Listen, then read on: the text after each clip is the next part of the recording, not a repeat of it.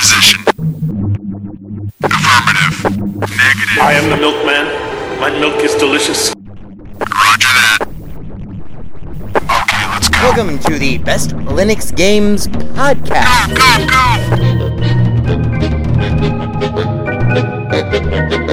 The best Linux games, the best games available for the uh, GNU slash Linux operating system via the mechanism and distribution network known as Steam, brought to you by Valve. After 700,000 years, gaming has come to Linux. And beyond that, it has come to Linux in the form of a egalitarian Linux-like platform, Steam, an open marketplace in which everyone, total meritocracy, everyone, regardless of size, amount of money, regardless of amount of developers and prospective sales, uh, if you have a game and it is good,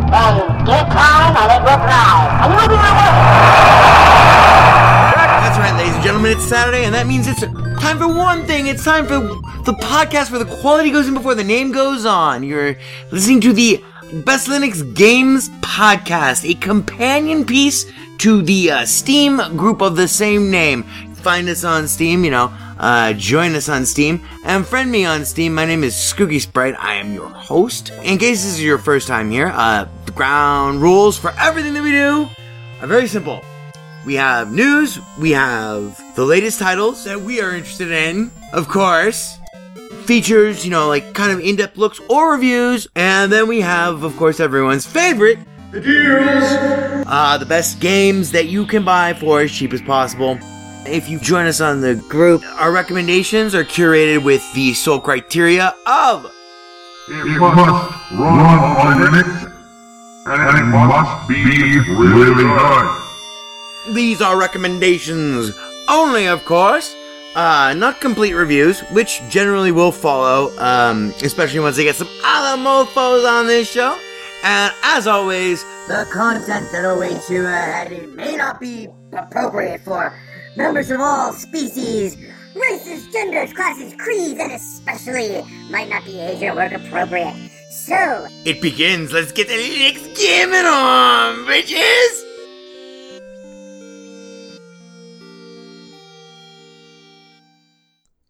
Hello, friends and neighbors. Welcome to another exciting episode of the Best Linux Games Podcast, episode 182. Uh, being recorded for you on this Saturday, uh, 21st of April, uh, 20, uh, yeah, 21st of April, 2018 at, um, 1440 p.m. Pacific Coast time, left coast, the coast with the most, making it for our SQL friends 2018 0421. Yes, indeed. Yes, indeed. We uh, crack engineer Ivor Molina over there in the booth, uh, running things smoothly. Oh shit! You're fired, Ivor. You're fired. That's it. He's fired. He's shit canned. Hit the bricks, fuckface. Yes. He's holding up the whiskey sign though, in one last futile effort to remain to retain control over this death ship. Yes, whiskey does sound like a good idea right now. Yes, let's have some. Mmm. Mmm. Mmm.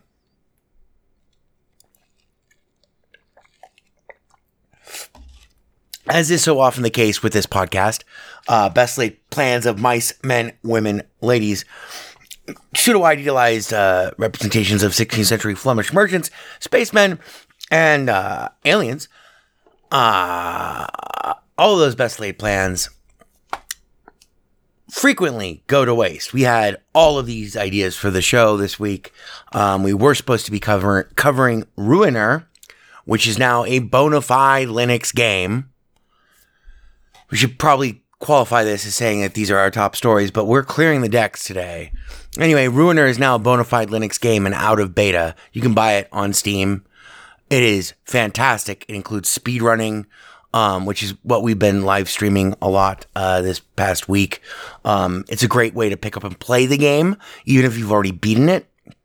Um, and the game really shines on Linux. It, it does. It, it's it's much better running it natively than uh, uh, running it uh, via Steam through a wine prefix. Even if you set it up through PlayOnLinux, it it's much prettier. It is a much better experience, and uh, it's a it's a it's not the world's greatest game, but it does satisfy a particular niche in my personal demented psychological uh, needs that I require from video games.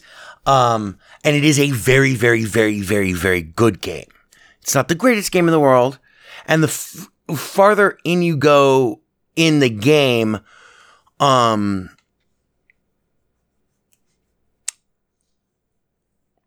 maybe really all, up until the last level, the very last level, is where you start to see kind of some flaws in the game's design. But apart from that, it is a fairly unique game, extraordinarily violent, um, very funny, good story campaign. Um, but the speed running is really what it's most fun. You know, blah. You get stoned if you're in Vegas like me, where weed is legal. Come to Vegas. Weed's legal here. Um, recreational weed is completely legal. Um, you get drunk and stoned and want to erase your day uh, before you pass out. Um, ruin. You can't do any better than Ruiner. It's got this really cool. Anyway, we're not here to talk about Ruiner though. No, we're here to talk. My friends and neighbors, we are clearing the decks today. I'm getting really close to the microphone so they can know how close I am to them while I watch them sleep. They're so cute when they sleep. Ever want to creep someone out really badly, a stranger that you don't know? Just tell them, you know, you are so adorable when you're asleep. um, I'm wearing your underwear right now. Hmm, it's not called stalking, it's called love. It's called love. And this week we have nothing. Nothing but abject love, slavish, adoration, adorative.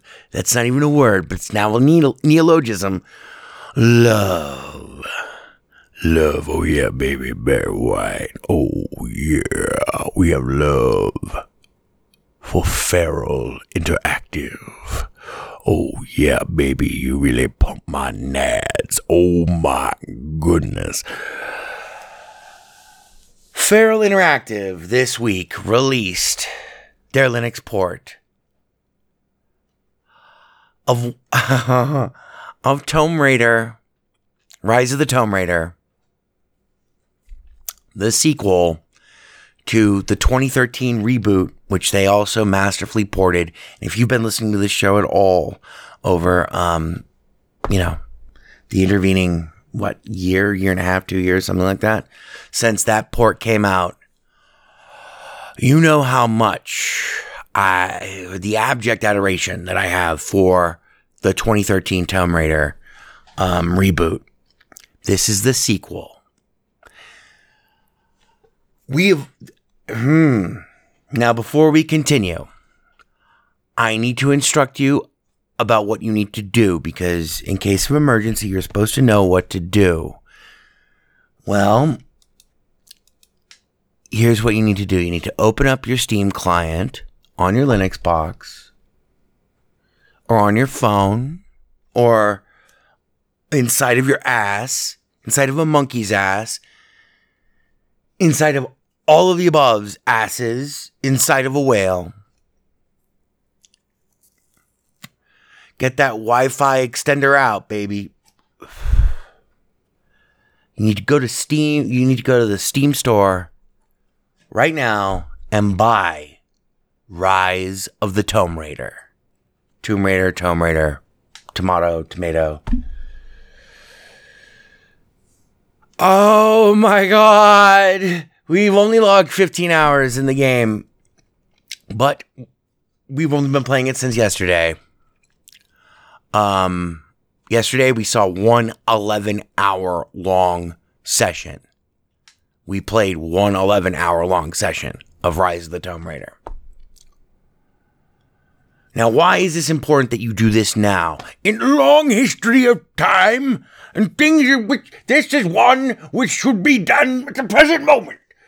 That was the worst Winston Churchill I've ever done. That was the worst Churchill impression I've ever done in my entire life. Forget about being recorded or anything. Jesus, that was terrible. The reason why you need to do this now is that for the next 43 hours, 12 minutes, and 25 seconds as we record this, Rise of the Tomb Raider, the 20 year celebration, which confused the fuck out of me, we'll get to that in a moment, is 67% off. Instead of $59.99, it's $19.79. But it gets better. It also includes the season pass for Tomb Raider, Rise of the Tomb Raider. So that's 10 bucks right there. This is a fantastic fan bloody fucking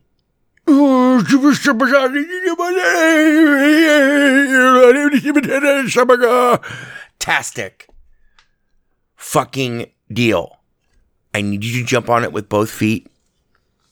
I need you to jump on it with both feet, screaming until it screams, and then you're screaming and it's screaming, and then I'll be screaming too, and and uh, then I mean we'll be so happy. We will all be so happy. Trust me. It's for real. It's legit. It's the what? It's the who? It's the how? Johnny's going legit? Yes. Rise of the Tomb Raider has come to Linux. So,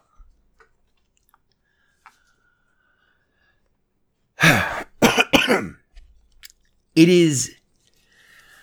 Mm, this th- this is not a review because we've not played 20 hours of the game. We have not finished the game yet.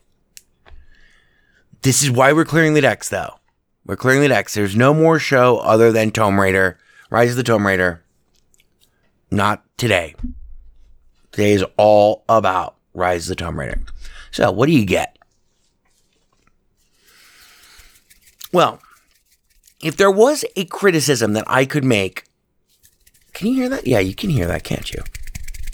That's not me spanking it, that's me rolling a lighter in between my hands. I just realized how fucking disturbing that might have sounded.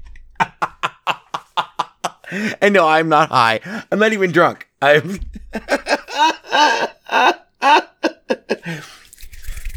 Feral. Feral, I love you. okay, back to. Ah, you see, it's a mature show here for mature gamers. this is a, this is serious shit. So if they now I have the giggles. Oh God. Hmm. Well, let me.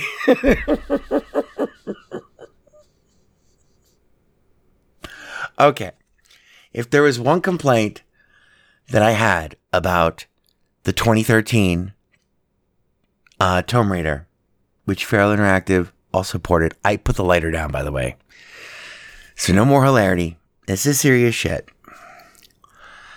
It was that while the game is very satisfying, the, this is not the, this is not Rise of the Tomb Raider. We're talking about the previous game. While the game is very satisfying in every way and is in, absolutely in my top 10 best adventure games of all time, ever. And I go back a long time because I'm fucking older than dirt. Um, Tomb Raider, the 2013 uh, game, offered a very satisfying campaign. It was good in length, but it's only until about halfway through the game that you start to get to do a lot of the um, stuff that the game has trained you to learn how to do. This review is going, this is not a review. This feature will be spoiler free, I promise. I'm not going to tell you anything. Well, that's a lie. I'm going to tell you one thing that happens at the beginning of the game. No, I'm not going to tell you anything. We're going to keep it clean and we're going to keep this short. We're going to keep it about 30 minutes.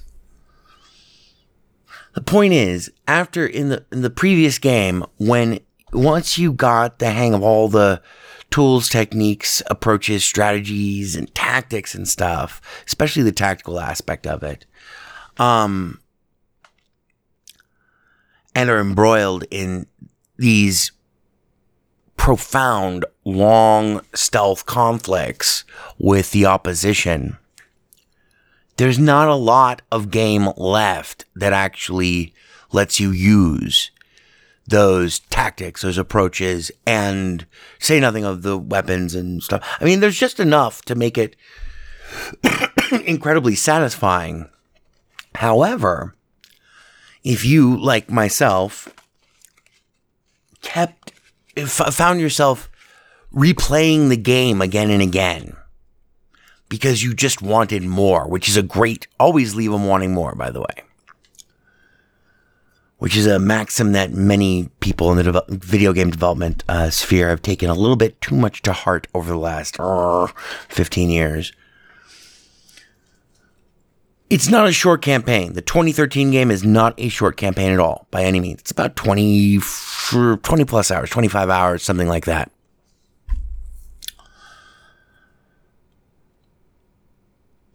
Rise of the Tomb Raider starts basically at that level of sophistication. It starts literally in terms of um, graphic, in terms of every way, graphically, um, weapons wise. Uh, it's just like an amplification of everything that you loved from 2013, but bigger, much more of it, lots more of it, lots and lots more of it.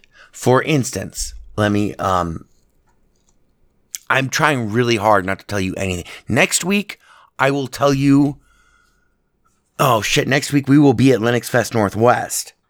And we will we will be recording a show at LinuxFest Northwest. Um and that that'll be perfect. That'll give me perfect op- uh, perfect opportunity to spoil it for those who have not availed themselves of this excellent opportunity to have this $60 game that will be just from start so far through first 15 hours start to now the present moment is holy fuck. It is like an adrenaline fueled psychotic fucking um magnification of everything that made the previous game so great. And it starts at 11. But how much of this awaits you is my question. Well, I, I can't offer that many rubrics because I refuse to read anyone else's reviews or look at anyone's videos. We've been live streaming it um, through today since yesterday. But my current stats for for for Rise of the Tomb Raider I played 15 hours.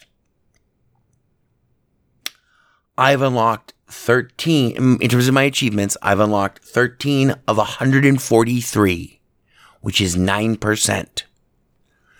I've been slow rolling the story missions.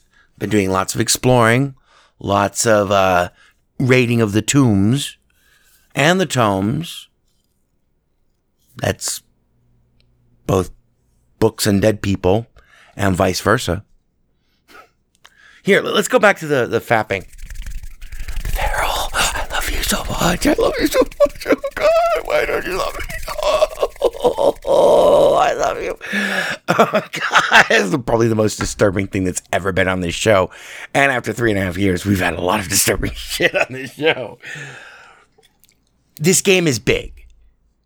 This game is fucking enormous beyond that, so we got 10 more minutes. So so let's just talk about the game itself. First, let's start with a con. Let's start with a with you know pro con pro con final verdict, but we're not going to do that whole fucking thing because you just need to buy this game. This game, if you like adventure games, do you how do you feel about adventure, friend and fellow listener? Do you like adventure? I mean, big adventure We are talking unimaginable adventure. Remember Prince of Persia, the original Prince of Persia? Do you remember Prince of Persia 2? Do you remember Prince of Persia Sands of Time? Warrior Within? And uh what was the third one? It was the second one that was my favorite, the one with Dahaka. Because that was fantastic. Well, the second Prince of Persia reboot is, for my money, the best adventure game ever made. For one simple reason. And this is in my book and is there's a huge essay about this in the digital version of the book that is still coming out and I've been actively working on it. Um Blue Wizard is about to die by the way. Yeah, let's stick around listen to the credits. She'll the credit lady will tell you all about it. It's one simple thing. It's called swashbuckling. What does swashbuckling mean? Swashbuckling means careening headfirst into situations and scenarios, whether statically scripted or dynamic, or highly dynamic, in which the actual nature of the geography impinges not on your forward progress, but impinges on your tactical um, approach to everything. So let's say it's, you know, we have to kill a lot of enemies, or let's say we have to dodge a lot of spikes, or figure out a way to get around this thing, and blah. Swashbuckling is the process of dynamically solving those types of problems in real time and being able to do it successfully and with great panache and, oh, just that perfect magic special sauce of swashbuckling itself. Meaning, I can wall run or I can do this or I can descend from great heights and, and crush people. Another game that had a hu- humongous element of swashbuckling that was tremendously excellent. Um, not available for Linux though, um, sadly, was uh, uh, Batman Arkham City. Not Arkham City, uh, the second Batman game of the reboots. Anyway, point is, provides you with the tools, skill sets, and animations and opposition and the geography itself to put yourself in outrageous, impossible scenarios to the point where they become not just ordinary, where the extraordinary becomes not just ordinary, but almost becomes pro forma. Like this, like riding a bike. Such that eventually you fall so far in love with your your your character's abilities and are so involved in what the character is doing that it takes it takes time for you to actually stop and just marvel at what the fuck it is you just did. So for those of you who haven't, I'm not going to ruin anything from 2013 and I'm not going to ruin anything from Rise of the Tomb Raider. We're using maximum self-control right now. Can't you tell? Like we haven't really clipped on this microphone in like five minutes now. That's amazing. Normally I'm just at full, full throated fucking outrageous yelling. I am controlling myself. For instance, in Raider the 2013 game, I'm not going to tell you anything about the story, not going to tell you, but I will tell you the situation. You are in the wreckage of a ship that is turned upside down and has been welded across a valley, more or less, um, and in which it, and it spliced with other ships as well. This is 500 feet above the valley floor, and you are fighting all these guys and stuff in this ship that is turned sideways, and well welds break, and the ship goes from being sideways to being completely upside down, or vice versa. I can't remember. It rotates on one axis because it, and this is a big ship. So now you're fighting vertically up the front of a ship, 500 feet above the valley floor. That is swashbuckling.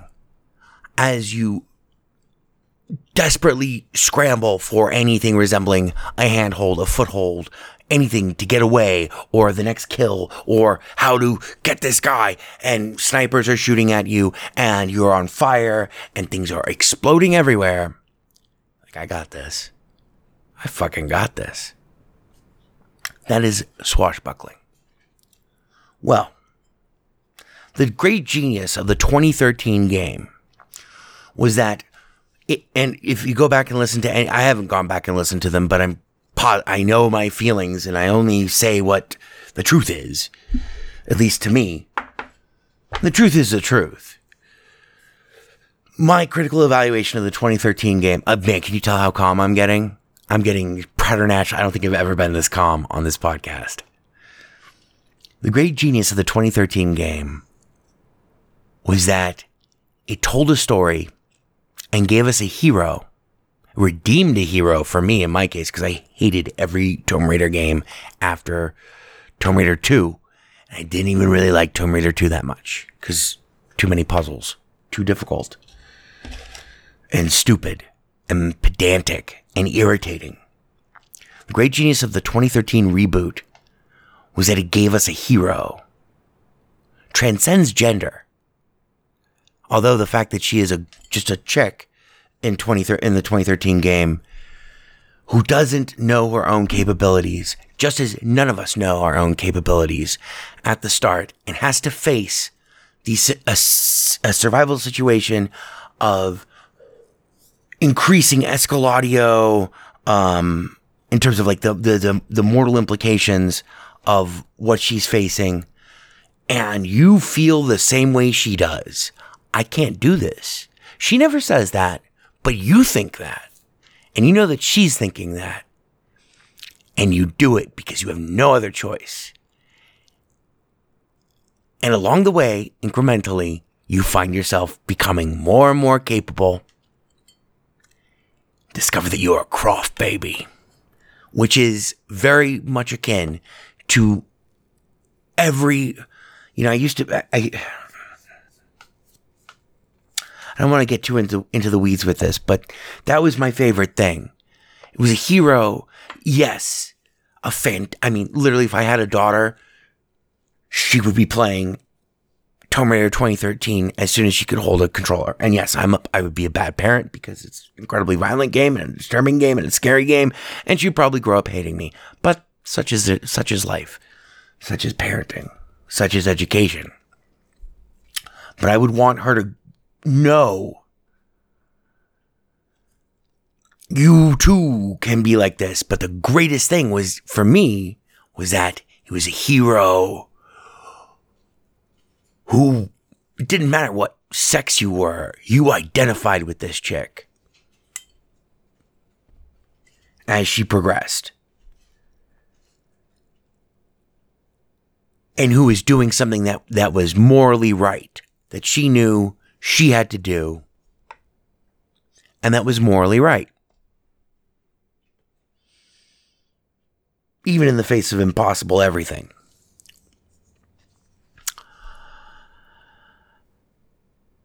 So, in let's let's fine. We'll go another ten minutes. I'm sorry. Yeah, but I, I have to say this. In uh, I can't remember if it's Edgar or Edward, but Edward, I think it's Edward. Edward Leslie's book, uh, "Desperate Journeys, Abandoned Souls: History of uh, Shipwrecks, mar- uh, People who've been marooned, castaways, um, and other survi- people who survived disastrous survival situations, including not the Shackleton expedition to the North Pole, but uh, oh fuck, what was the name of it? I've read this book about 15 times. It took him 20 years to write it. It is, it's, it's a mind blowing history of survival situations, of people in extreme survival situations from the dawn of the age of sail. All of which, all of these are fastidiously documented. Is that the right word? impeccably documented. He spent 20 years researching them. They're all real. All the, de- it's like, it's the facts and the, the reportage of them are not a fictionalized history. They are the facts. Including all of their myriad ambiguities. It starts from the age of sail and goes through every fucking possible combination of horror that you can possibly imagine through to the present day. Actually, it ends with uh, sometime in the 1980s.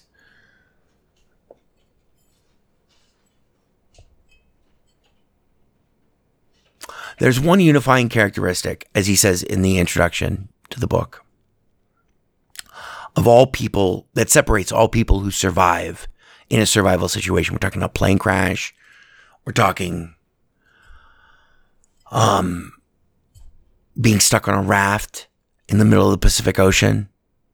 Any sort of, you know, during a war, not during a war, blah, being marooned, being cast away, being shipwrecked.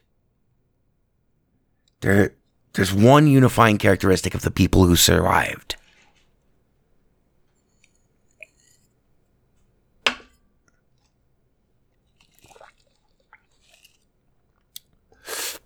Thank you. Whiskey, yes. And this is true. In fact, the United States um, Army uh, Field uh, Survival Manual, S U R V I A O. I highly recommend everyone pick up a copy of it. Adopts this. The number one thing that determines it's not belief in God, it's not avail- ready availability of water, it is not food or other resources, although these, these things help. It is not the availability of equipment. It is not intelligence. It is not the relying on your fellow man. Although all of those things help. It is not being quick witted. It is not being physically fit. It is not being geographically, uh, uh, fortuitous in the location of your desperate survival situation. The one determining factor that unites all now you know all of those things help. If you're if you're in the desert i mean they're, they're you know if you're in the desert and no one knows you're there and you have no water your odds are very bad.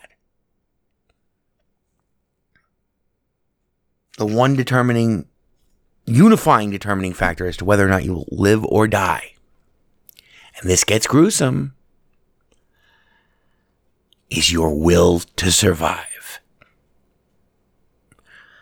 there's a story in, in Edward Leslie's book of a young fiance. I, well, I won't go into too much detail, but young fiance on what should be a fucking 14 hour, 20 hour boat ride.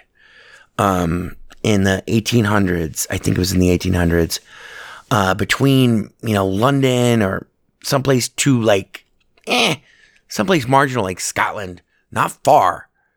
Or Scotland. Wait a minute. What am I saying? Anyway, she she's there with she's on this boat with her fiance, and it's a barge, and you know, like maybe uh, fifty other passengers. It's supposed to be a commuter trip. And it's a barge though, so it will not sink. They lose control of the ship. They lose. I can't remember if it was a yeah, it had to have been a sailing ship. They they they they they lost control in a storm of their sails. They could not repair them. And every passing ship that saw them, that they hailed, this went on for weeks and weeks. They're in a fucking well traveled, more or less, as they drift on a death ship, well traveled uh, corridor, but they're a barge. They carry wood. It's very hard for a barge to sink. It's very difficult. Anyway, this young lady who is uh, 17 or, or I think she was 19 at the time.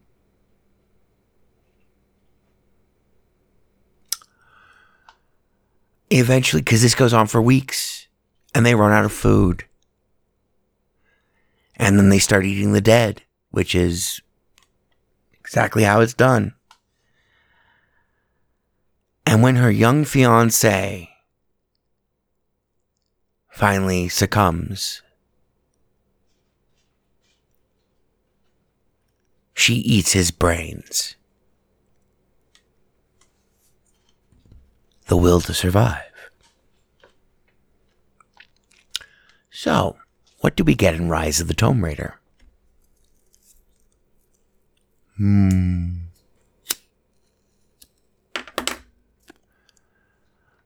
We get epic adventure. Epic. Epic adventure. It, it's the plot itself is lifted basically directly from Indiana Jones, and I have no problem with that. That's fine. It is fantastic. If you're going to steal, steal from the best. What do we get? We get a swashbuckling survival, blood and thunder epic.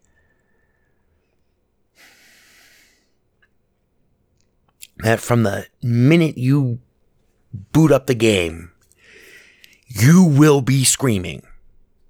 Oh my god, this is so fucking awesome. It starts at the same level at which the 2013 game level of intensity of excitement of um horrendous we are all going to die it starts at that level and it gets progressively more intense. It mixes in from the early, but the best part is after the first maybe two hours, you are basically combat wise at the stealth survival level of, you know, the latter third of the 2013 game. And that's when the big thing happens. And the big thing, you'll see it, you'll know it. I'll talk all about the big thing next week. I will, because by that point, you will have no excuse. If you listen to this podcast, you will have no excuse to have not bought this game right fucking now, today fucking now, at $19.99. It's 67% off. It is unbelievably good. So, in our remaining three minutes, let me um, just point out a few things that are not super awesome about Rise of the Tomb Raider. And there's, I mean, this, you want to talk about nitpicking? Oh boy. This is like, this is like, uh, you know, yeah, Mona Lisa is great and all. And I've seen the Mona Lisa. It's not that great in person, but, you know, oh, the Mona Lisa is a composition. It's great and all, but you know, at which point any fucking sane art critic or any even even just normal human being would be really trying hard to not punch you in the face. but you know what? In all honesty, that's how I felt about the Sistine Chapel when I finally saw it. Um, so you guys, the whole world owes me a punch in the face now. I was very lucky to see those things. But let's talk about nitpicking.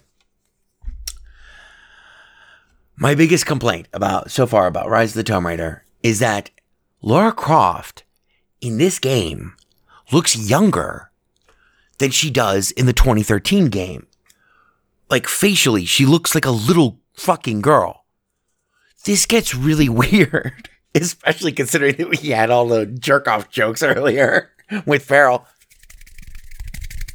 I love you, Feral. Um, I mean, like I'm, yeah, I'm, I'm, I'm a, I'm a deviated prevert in my, you know, blah, but whatever. That's, you know, but I'm not a fucking child molester. I'm not a monster. But here's the weird thing. She looks younger in this game, but her body looks older and more. I mean, she's smoking hot, is what I'm trying to say. She's like a smoking hot 12 year old, and it, it makes me really uncomfortable. Because I'm not they don't explicitly say how old she's supposed to be. So it's like, which, here's where it gets even weirder, which makes it even more delicious every time I get her to be covered in blood or she's you know, being chewed on by something horrible, or she's breaking all of her limbs or something. Because it feels, I don't know, I, I'm, I have psychological problems with with this aspect of the game. It's very, very weird. Makes me feel like a skeevy pervert every time I play the game. I don't care. She's got a great ass. She's got a great ass. And your head's all the way up it. that was a Heat reference, by the way. Um, Al Pacino. Oh shit! Fuck. All right. Ivor, you know, Ivor cannot keep that up. Can you tell how fucking controlled, hysterically delighted, deliriously delighted with this game I am? So that's thing one. Thing two is that I don't know why they call it Rise of the Tomb Raider 20 Anniversary Edition. Because now here's the thing, and this confused me. Fine, we'll go another 10 minutes. Fine, we'll go full hour. Fuck it. This is worth it. This is absolutely worth it. Which is why you should go buy the game immediately. Because it's going to be 60 bucks. And then you'll have to buy the season pass too, I think. So it'll be $70. Right now you can get it for 20 bucks. Even if you don't have a computer to play it, buy the license now. Just do it. Trust me. So they call it Rise of the Tomb Raider uh 20th. Let me go back to the store page. See, I'm I'm I'm zen. No one's ever heard me this calm on this podcast. Rise of the Tomb Raider 20 year celebration. So there are things in this game because it's so much bigger and so much there's um it is not as heavily scripted as the 2013 game is. This game basically gives you hunting grounds with stories and side missions that you can choose to accomplish or not. Kind of in the same way that the 2013 game had optional tombs to explore, to find and explore.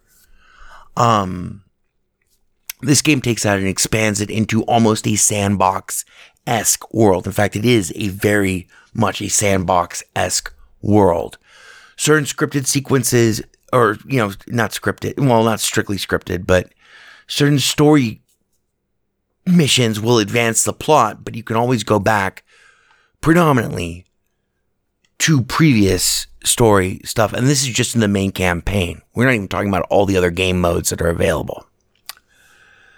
So, because of that, yesterday I experienced profound confusion at several points because yesterday was 420 and I did get very stoned eventually, which is why we didn't stream the last uh, five or six hours of. But all the stuff that we did stream yesterday is still there on our Twitch uh, under videos. Anyway, this started to get me very confused because this lack of scripting lack of strict strict scripting um, that was so prevalent and made it so good. The 2013 game inspired the the strict scripting, um, more or less, very linear gameplay, which is one of the endearing qualities of it because it, it introduced you to uh, a uniquely simplified, um, logical, rational approach to not just the swashbuckling elements, but like the the puzzle solving elements, like and not just puzzle solving, because this was no longer this this 2013 left the era of Tomb Raider being about moving granite blocks that no human being could ever move into fucking insane combinations that made no fucking sense and served no purpose to any civilization, ancient or otherwise. It removed all that bullshit. Removed all of that obfuscatory fucking just, oh, padding out the playtime torture with stuff that made sense. Logical things that made sense. And were not too difficult because I hate puzzle games. A game is like a poem. It, a poem should not be a puzzle that you need to figure out. They should be a thing that it, that you experience that takes you deeper into the world of the poem. And that was one of the things that the 2013 uh, Tomb Raider did so well and saved a franchise that I hated from being a franchise that I hated and redeemed a character who I had loathed for decades. So, in this new game, Rise of the Tomb Raider,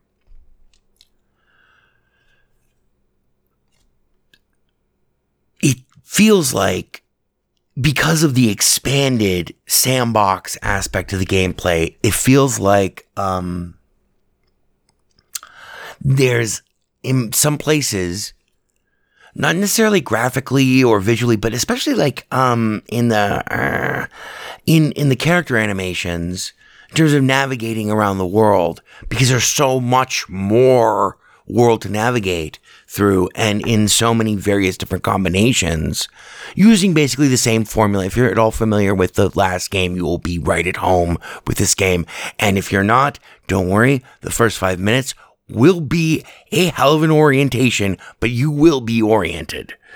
Um, I promise. It's it's fantastic. I mean, I could give this game to my mom if I didn't think we would both die of heart attacks.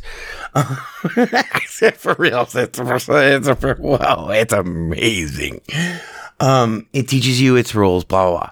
But it, there there's some um there's some animations and some uh, navigation moves that uh, don't look quite as perfectly fluid this is very rare. I would say this is about mm, maybe 10% of your actions um, in, in this in this very much sandboxed Rise of the Tomb Raider re-envisioning of the universe that don't look exactly as perfectly fluid as they did in the previous iterations.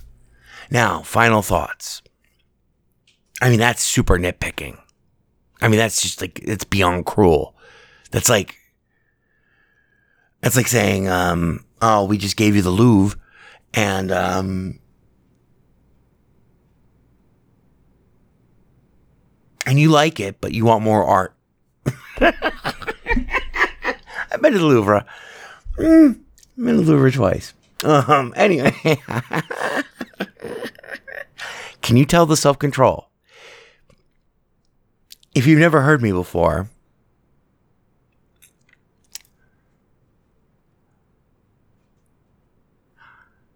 know that when I get this excited, I get this controlled. When I get angry, I get this controlled. This is a fantastic game.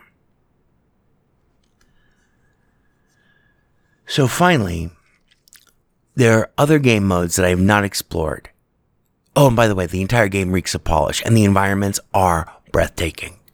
From the, I mean, ev- whoa, it is every second of this game is what we used to call in uh, Broadway speak and uh, um,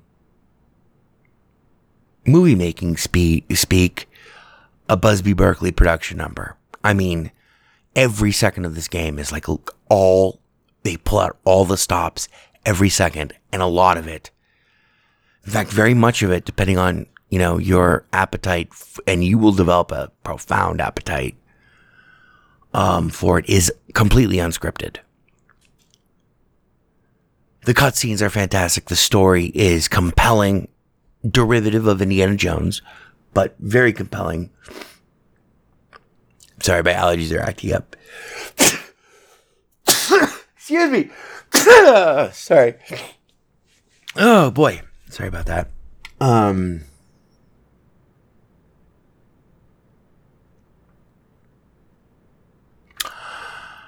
The other game modes, though. Well, first of all, let's talk just about like in my little campaign mode universe that I'm I'm I'm still in.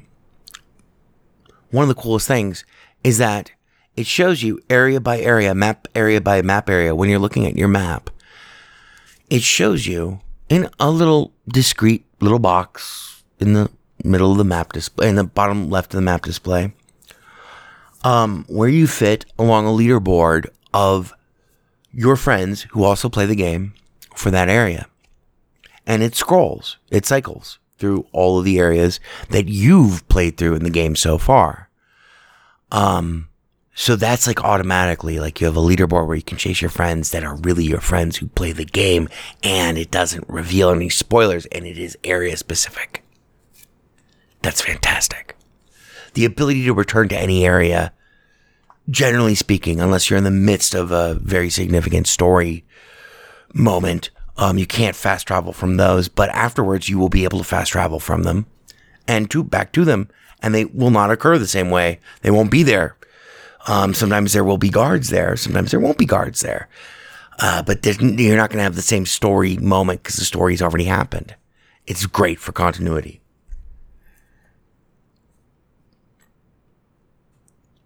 The other game modes allow you to replay certain aspects of the game that you can't get back to.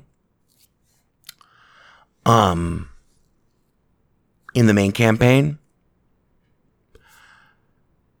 and allow you to play them on harder difficulty levels where you get bonus experience points, all sorts of fucking value added shit. Because this was my, if you had, if you had one complaint that you had to make, if you had to make a big complaint about the 2013 reboot of Tomb Raider, it would be that for as awesome a game as it was, and while it was so deeply satisfying and very challenging and just tremendous amounts of fun, you didn't get to really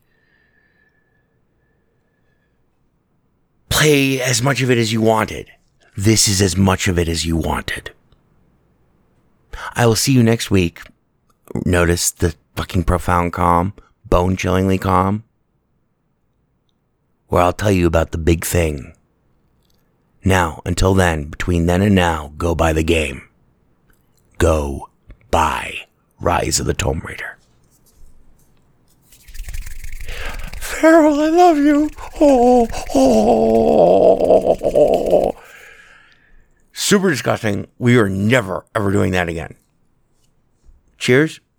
Check us out on Twitch. Our Twitch channel is twitch.tv uh, slash Skookie Sprite. S K O O K I E S P R I T E. Buy this game while it's still 67% off. I will uh, see you next week at LinuxFest Northwest. Hopefully, you're coming out. Um, it's the most fun ever, basically. Yeah, pretty much. Um, you want to be surrounded by a thousand Linux geeks who are unpretentious, happy to be there in the glorious Pacific Northwest. Yeah, come on out to Bellingham. It's free. And remember, you're a Croft, baby. Cheers. Thanks for listening. Bye bye. Four or five times, A good idea. four or five times. Hi there. There is delight in doing things right. Four or five times. It is I, E.B. Farnham. Maybe I'll cry. I'll get you a drink. And if I die, I'm gonna try four or five times. Do you like to play? We like to play, I like you. we like to sing, It only runs on Linux. we like to go yada yada yo four or five times. We're gonna have such fun. Bebop one, You're becoming hysterical. bebop two, Yes, sir. Thank you, sir. bebop three, yada yada e four or five times. Matt Damon. There is no Windows version of weaponized chess. Boy, is fucking ponderous, man. Ponderous, fucking ponderous. It only runs on Linux. It's not a problem. You alienated part of America. I alienated crazy people. I like it very much. It is I, E.B. Farnham. You're becoming hysterical. I'm here. I'm there. I'm fucking everywhere. I'm the Eggman. The Best Linux Games podcast is brought to you by Blue Wizard is About to Die. Now available for the first time as an ebook on Amazon.com. To subscribe to the podcast using a Linux based podcatcher like Podracer or to see our YouTube gameplay videos, please visit www.bestlinuxgames.com. Also, join our Steam community group, Best Linux Games, Friends Cookie Sprite, and follow him on Twitter at VegasWriter. BLGP is also brought to you by the Radio Control Room Project. For details, please visit www.rcrproject.com or rfihc.com. Zig thanks you. For great justice.